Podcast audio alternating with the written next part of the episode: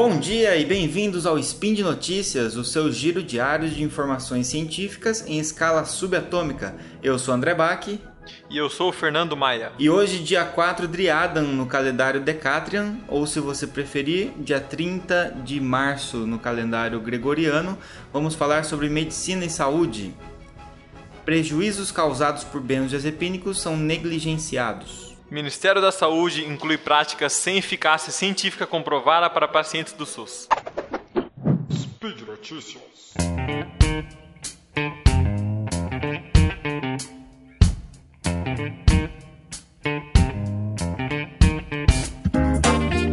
Bom, é uma, uma, um artigo que foi publicado recentemente, dia 22 de fevereiro, no New England Journal of Medicine. Na verdade, foi um editorial, não chegou a ser um artigo, né?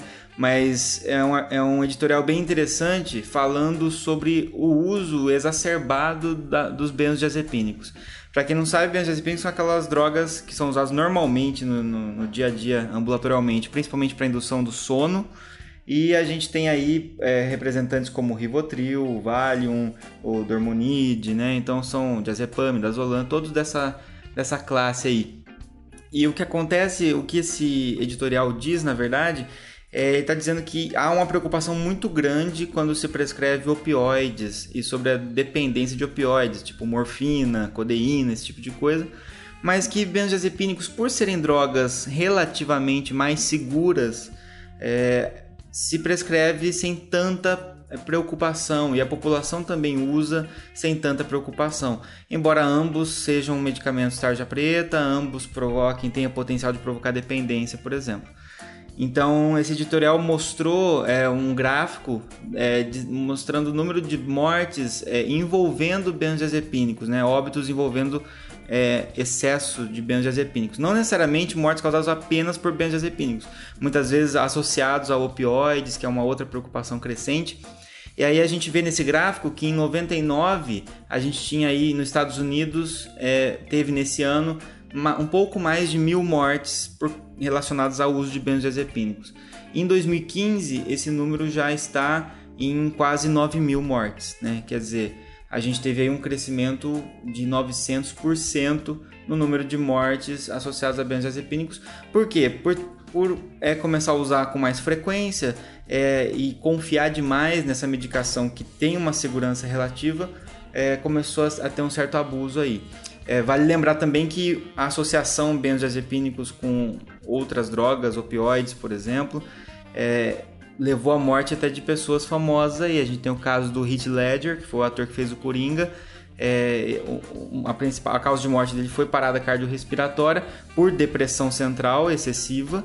E dentre os medicamentos que foram encontrados, não, não foi encontrado na triagem nenhuma droga ilícita, mas foi encontrado três benzodiazepínicos e dois opioides. Né? Quer dizer, a gente tem aí uma, um sinergismo que levou à morte do ator e da mesma forma está levando à morte de outras pessoas aí. E a gente tem uma outra classe de medicamentos que é tida como mais segura ainda que benzodiazepínicos, que são as drogas chamadas drogas Z.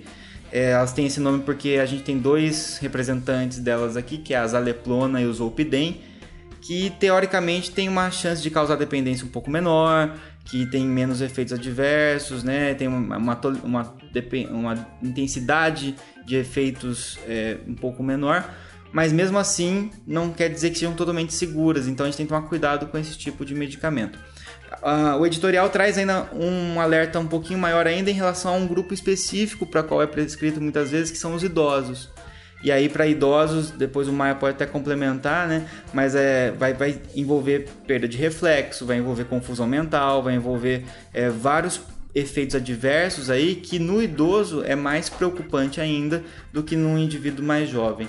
Então fica aqui o alerta, né? Esse, esse editorial traz, chama atenção para, ó, não é apenas morfina e opioides que são um problema no excesso de uso. Outros medicamentos também são, e os benzodiazepínicos estão aí crescendo nesse cenário.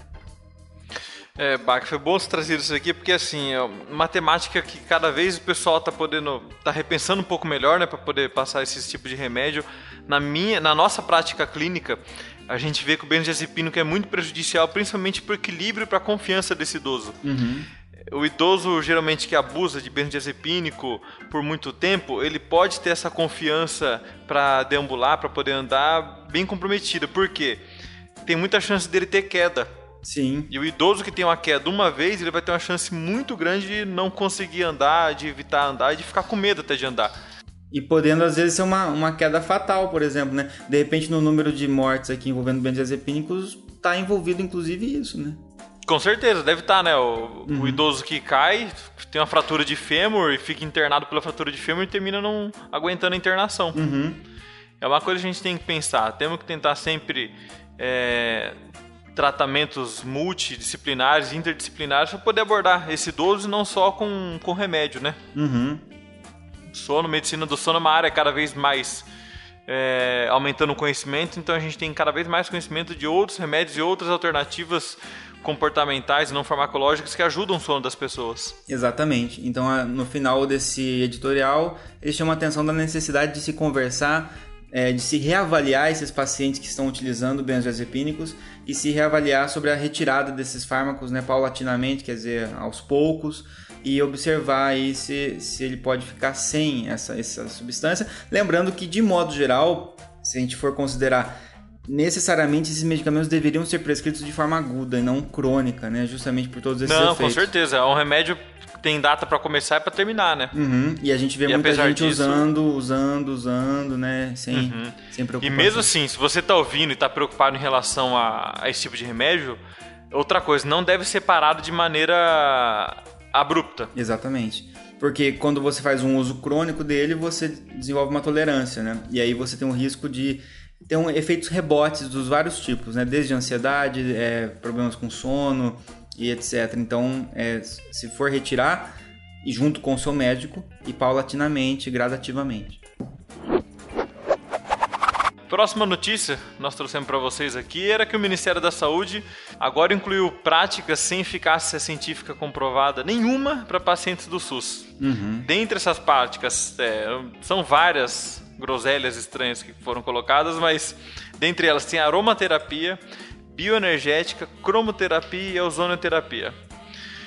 Cara, é preocupante porque agora uma opinião minha, é preocupante porque isso é um retrocesso. Se a gente busca cada vez tratamento com comprovação científica, algo que vai melhorar a vida das pessoas, esse tipo de tratamento não tem eficácia comprovada.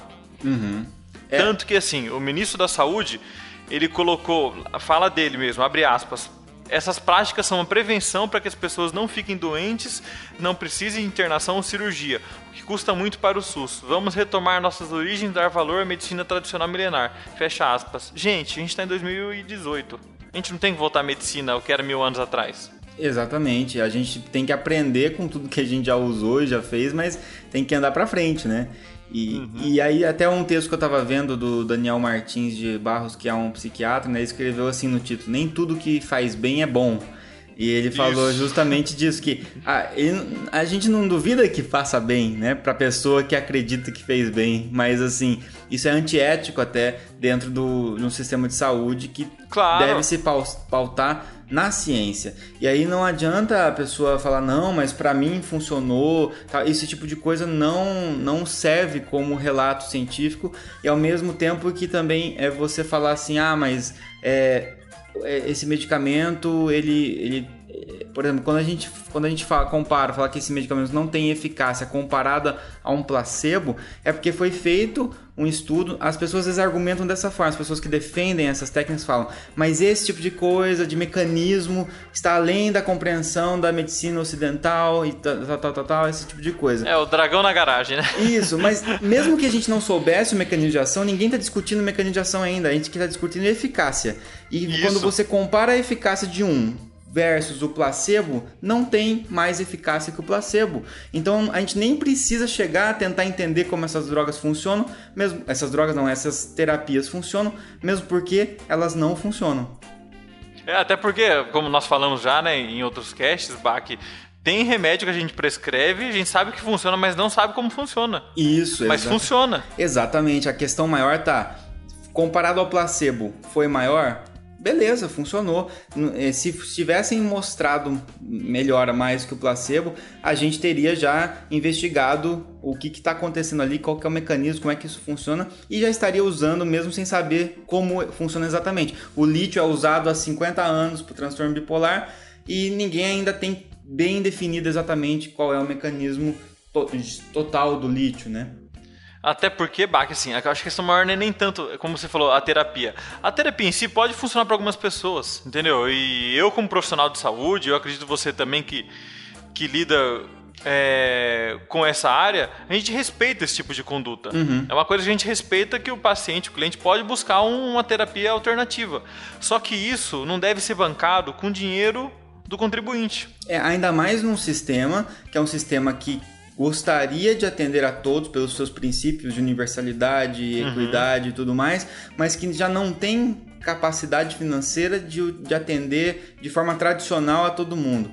E inserir esse tipo de, de prática não vai prevenir novas cirurgias, não vai diminuir o custo. Pelo contrário, é uma. Cada cheirinho gostoso é colocar perfumaria. lá. Cada perfuminho é que colocar ali para poder ter uma melhora é uma aspirina a menos para quem precisa prevenir trombose, entendeu? Com certeza. E assim, é, é uma das coisas que é, boa parte dos profissionais que receberam essa notícia estão pontuando, até o Conselho Federal de Medicina emitiu uma nota onde falava que, primeiro, não apresentava eficácia nenhuma comprovada esses métodos e que isso, na verdade, ignorava a prioridade de alocação de recursos do SUS. Tanto lugar no SUS precisando de dinheiro, não se deve gastar dinheiro com isso agora. Tanto que outros países já estão tirando a terapia, a medicina alternativa do tratamento da, das suas redes públicas de saúde.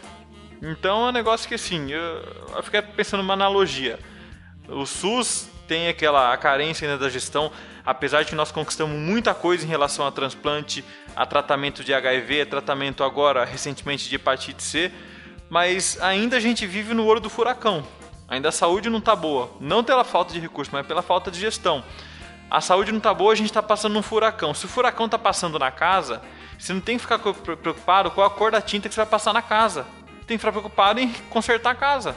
Exatamente. E aí até aproveitando esse texto desse do Daniel Martins, né, ele fala o seguinte, que um estudo demonstrou que é feito com asmáticos, né? Ele demonstrou que a, bom, a bombinha tradicional comparado com outras técnicas alternativas, que em todas elas as pessoas, os pacientes falavam: "Estou me sentindo melhor". Mas se você pegava e avaliava o pulmão desse paciente, os é, broncos geralmente com espirometria, né? É ex um, um, exame objetivo. Sim, aí você via que o único que realmente dilatava os brônquios e estava facilitando isso, a passagem do ar, era a bombinha para asma.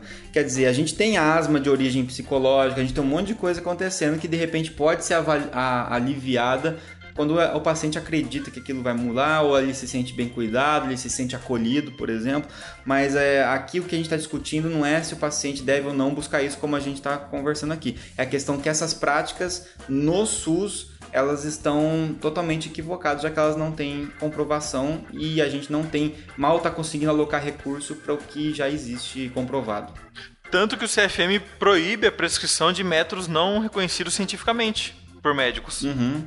Então, esse tipo de método, por mais que entre no SUS, não vai ter demanda que vá fazer cumprir dos médicos, pelo menos. Gente, muito bem. É, por hoje é só isso, então. Deixe aí seus comentários, né? Eu sei que a gente abordou aqui alguns assuntos um pouco polêmicos até, né? Mas a gente quer ouvir a sua opinião. Talvez mais pra frente a gente... Né? Se você voltar nos SciCasts ali, você vai ver vários SciCasts falando sobre esse tipo de, de assunto. E é, deixe seu comentário então aí embaixo ou então envie com, o e-mail para o contato arroba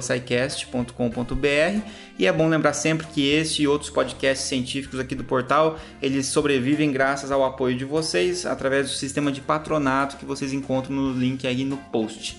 Então é isso, gente, e até amanhã. É isso, valeu. E André, você sabe qual é o nome da medicina alternativa que funciona? qual? Medicina! Não tem outro jeito. É uma boa alternativa, né? É uma boa alternativa.